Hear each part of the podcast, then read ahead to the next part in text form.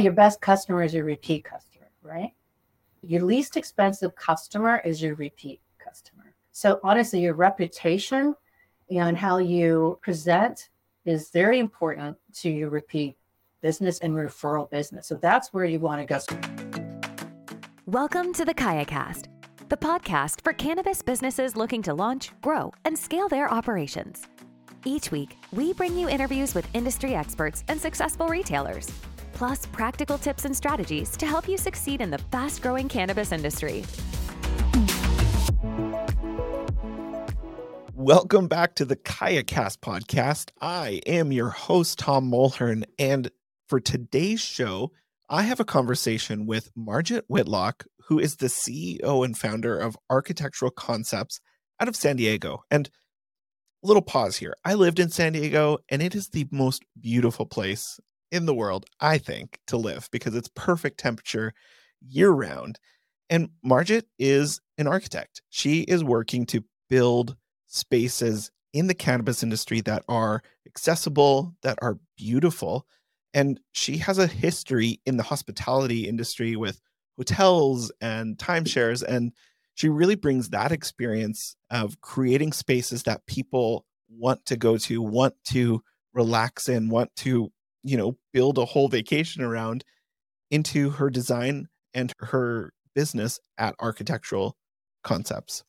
And so we talked about a whole bunch of different topics, including the steps that are involved in building your construction plan we talked about the future of the industry when it comes to some of these consumption lounges and even, you know, cannabis infused experiences, health and wellness retreats.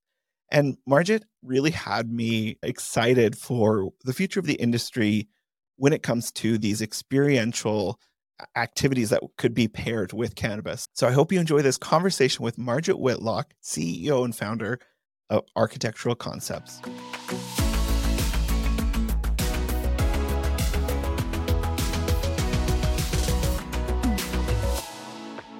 Margit Whitlock is an AIA licensed architect and the CEO of Architectural Concepts, an interior design and architecture firm specializing in cannabis related projects. With over 25 years of experience in the industry, Margit has been at the forefront of designing and building dispensaries, grow rooms, and extraction labs. As an expert in the cannabis industry, she has been featured in numerous podcasts and publications to discuss her work and to offer solutions to the industry's unique challenges.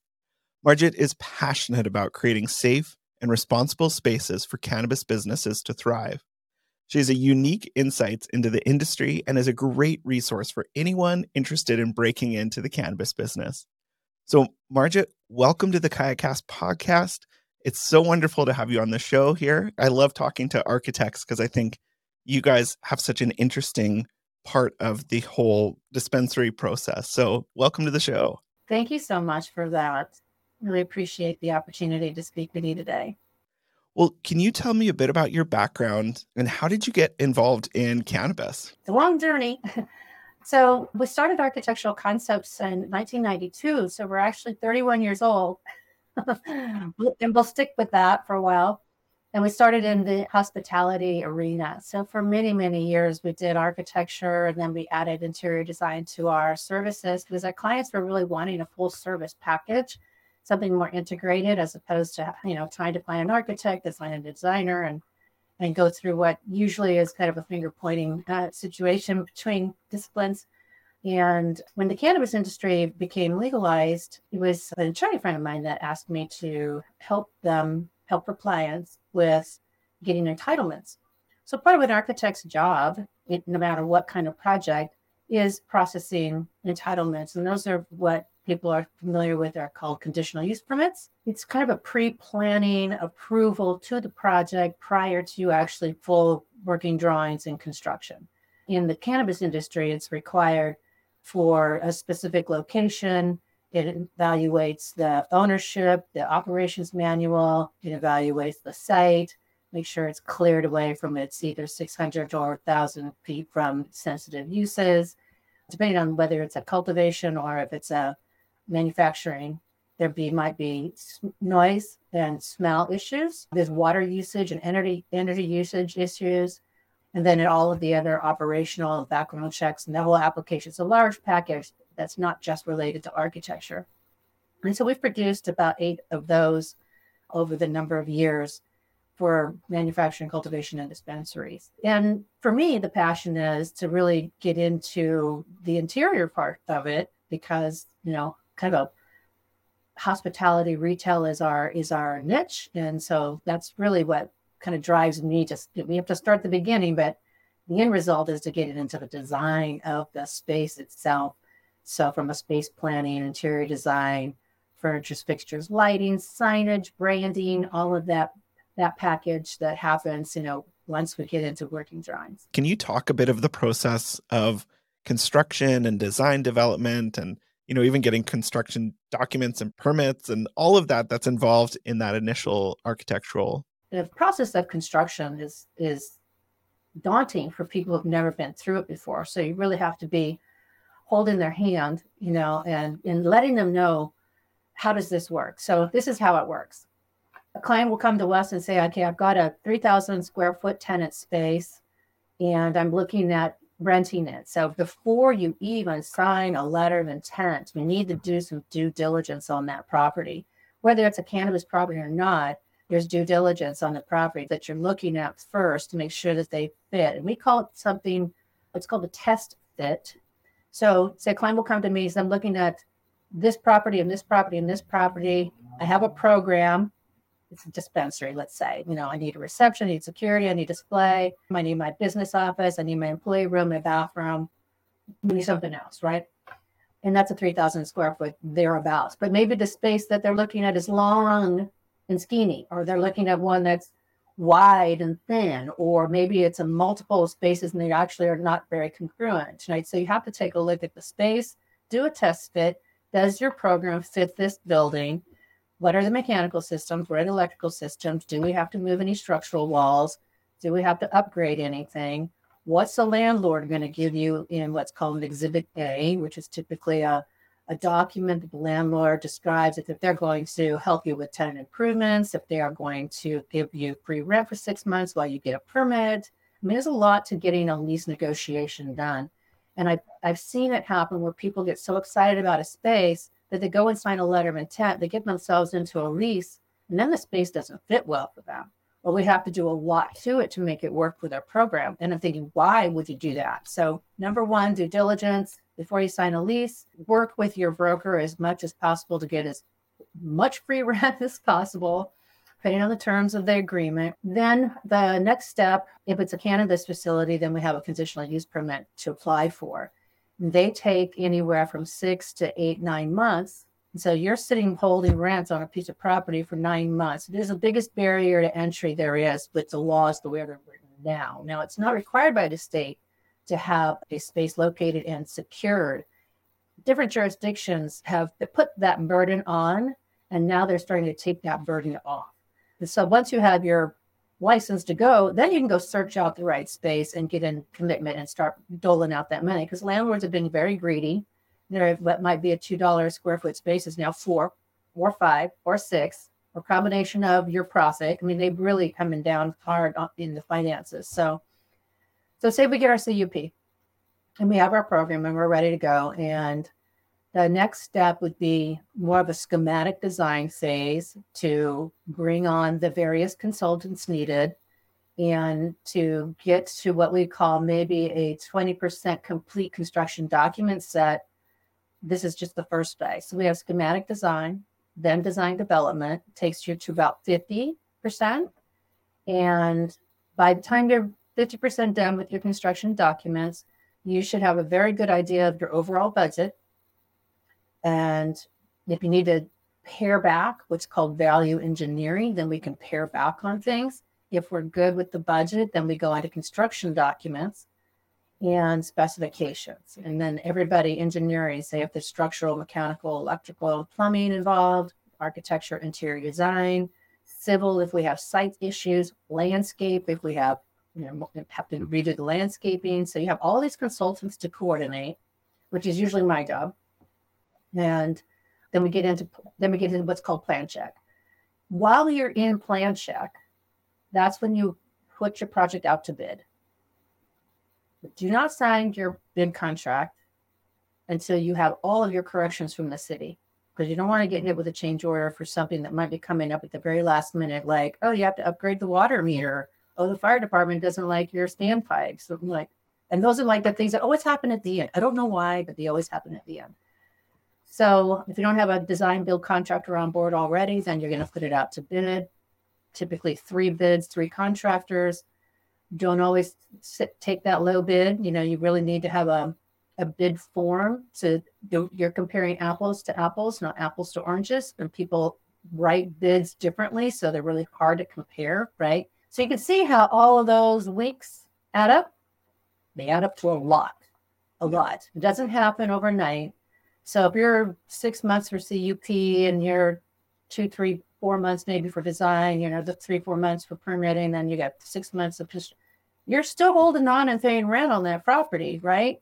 unless you can negotiate with the mm-hmm. landlord on trying to, you know, get that rent extended until plan check is either completed and you have a permit or construction is completed. You know, then you're ready to move in with the certificate of occupancy. Just consider how long all that takes, how many players are on the, uh, in the game, and how much money is being spent in order for you just to open. And that doesn't include your product, your branding and marketing, your staffing, your product, Nothing opens up for less than a million dollars. So nothing. And is this all in that initial licensing application time? Because you you work with cannabis license applicants, right? So this is this before their license is approved, or is this they get their license? Yeah, they get their license at the conditional use permit stage. Now that's the local jurisdiction. They still have to apply to the state.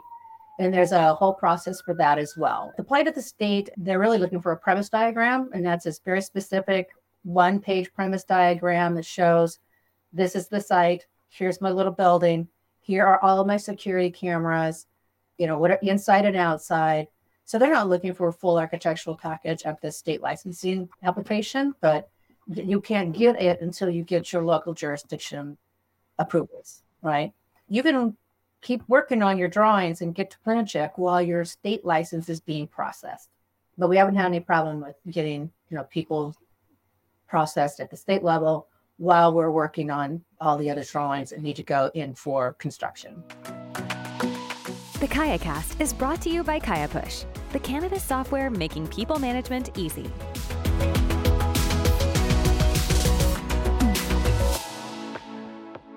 Well, now you guys are unique because you are also you do the in- interior design as well. Not a lot of architectural firms do that. You have to find another consultant, and it sounds like you've already got a long list of consultants. So, what is important to kind of keep in mind when it comes to the design of your store, maybe even some of the procurement of those furniture and fixtures? Like what what does a business owner need to keep in mind when they're working with you designing the the store?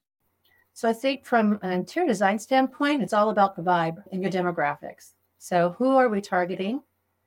How are we targeting them? So I really like working with my clients on their branding and marketing packages.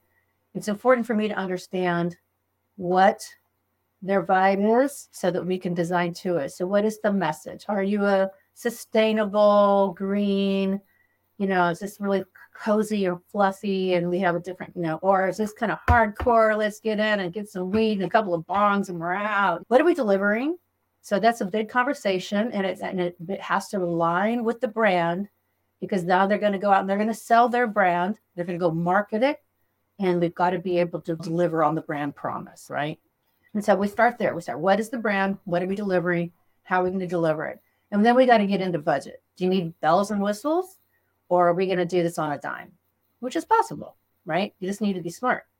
And then we have to look at the product they're going to sell. So, so brands, one, two, merchandising program. So what do we what are we merchandising and how are we going to merchandise it? Is it in display cases? If it's bud, is it in smell boxes? Is it all on the wall? Is it all behind the counter? Do you come in when you do it all on an iPad and it gets packaged up in a, in a bag for you or do you get to roam around like it's the clinique counter at macy's and get and somebody's you know tending to you that takes up different kinds of space and it takes up different kinds of circulation and then i think the one thing all clients need to spend a little more money on is great lighting. Merchandise lighting is very important. So you have a color rendition in lighting, you have all different ways of spot lighting, under lighting, over lighting. Are there moods to create within the space? That's the whole conversation. So lighting is super important. I mean, you could have a concrete floor and concrete walls and the most fantastic lighting, and you will be off the charts because that's what's you know people visually come into a space and they they resonate with that, right? Let's see what else. Oh, and furniture. You know, uh, is there a place to hang or not? You know, do you, you want to be able to have maybe a multi-purpose room that you do cannabis instruction and education? Maybe there's a yoga room that you know. Maybe there's something that you have extra space that came with the, the location that you rented. And you thought, what do I do with this space? Well, there's a lot of things you can do with that space. You know, you could have classes, you could have art classes, you could have all kinds of things. And I saw that also in another dispensary where they had a third floor that wasn't being utilized. And so they do have yoga classes on some days, they have art painting on some days, they have community, kind of a community engagement events, right? So educational events, they have senior events, they have you know, they had a whole set of programming where they were utilizing that space to monetize it as well, you know, and also to bring people in so that they're attracting a, maybe a different base with these activity rooms that get people to maybe be curious, you know, the kind of cur- curious people. And they're kind of curious and maybe they'll go through the dispensary. Once they feel comfortable with who you are and what you represent, I mean, it's a, it's a whole thing. It's all in here, right? It's a whole thing. Like, have you seen really good design impacting in more sales, more business. Your best customer is your repeat customer, right? Your least expensive customer is your repeat customer. So honestly, your reputation and how you present is very important to your repeat business and referral business. So that's where you want to go. So design drives that. Not just not just design, obviously. You have to have awesome staff customer service, awesome staff. So happy staff need to work in a nice place. Otherwise, they're not happy staff, right? So you have to have spaces for them too. It's not always about the customer. And I think a lot of businesses, and I see this in hospitality a lot, you go into the employee lunchroom and you look like you just went into like the dog kennel at the out. I mean, it's nasty. Smells bad, looks bad. This why this is how you treat your employees. So think about that. So we have to have happy customers and, and happy clients. And I think design drives a lot of that too, you know? How different is your design process in the cannabis industry as opposed to other industries you've worked in?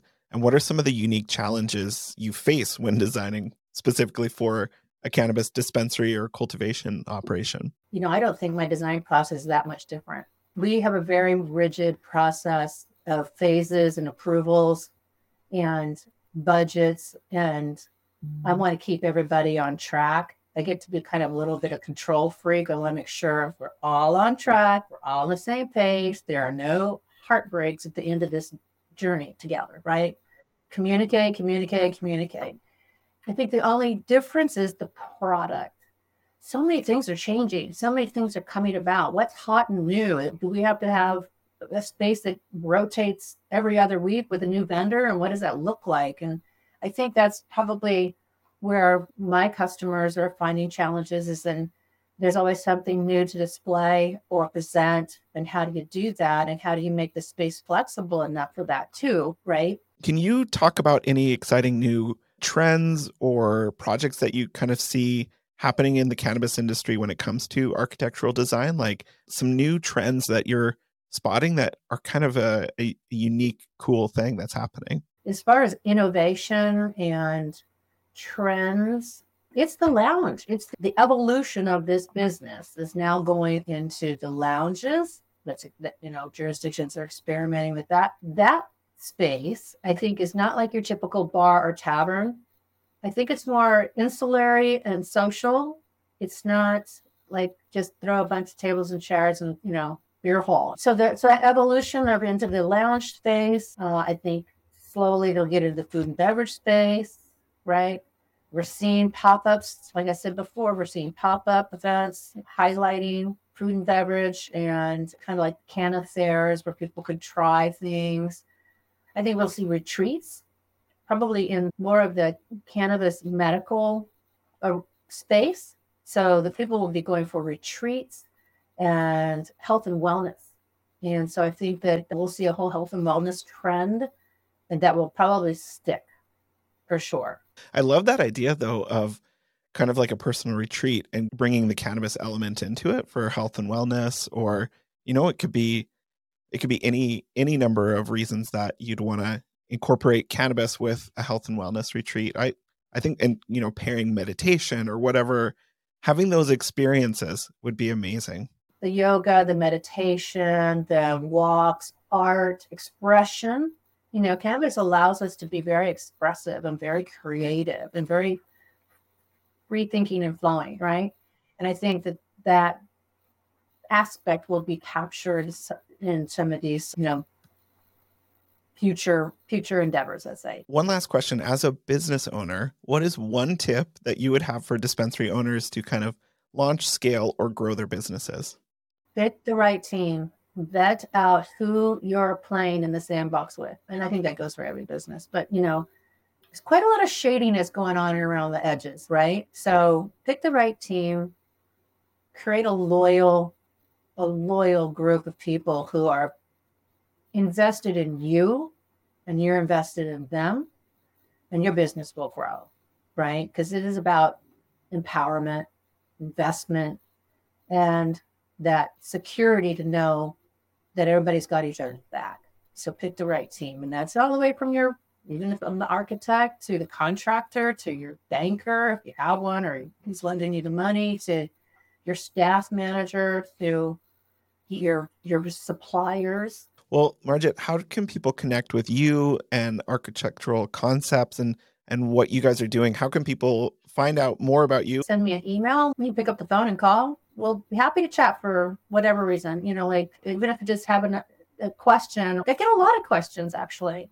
And I'm happy to I'm happy to help. Margit, thank you so much for being on the the show. We'll have all of the links to your email and everything in the bio. So if people want to reach out to you, but thanks for taking this time to talk to us and share your experience. I'm happy to, and I really appreciate the opportunity.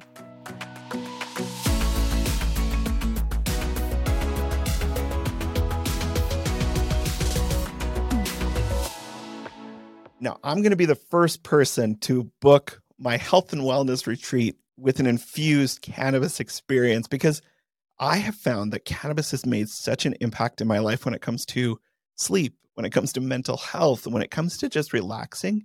And so pairing that with, you know, other people and meditation, I, it sounds amazing. So there's a million dollar idea out there that we just shared that you can take and run with. And like Margit said, most cannabis operations take about a million dollars to get started. So there you go it's a million dollar idea that'll only cost you a million dollars. But I really appreciate Margit's insights into interior design, into getting the biggest bang for your buck when it comes to designing, having great lighting. So thanks again, Margit, for being on the show. And if you're new to the podcast, I want to encourage you to subscribe to our podcast because we have great conversations like this every single week.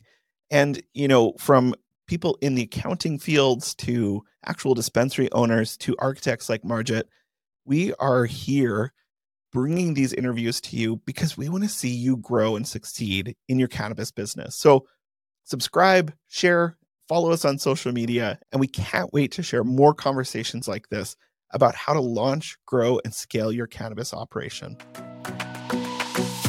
Thanks for listening to the KayaCast podcast. We hope you enjoyed the show.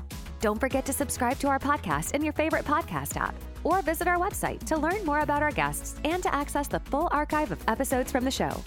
Join us next time as we continue to explore the world of cannabis and help you grow, launch, and scale your business.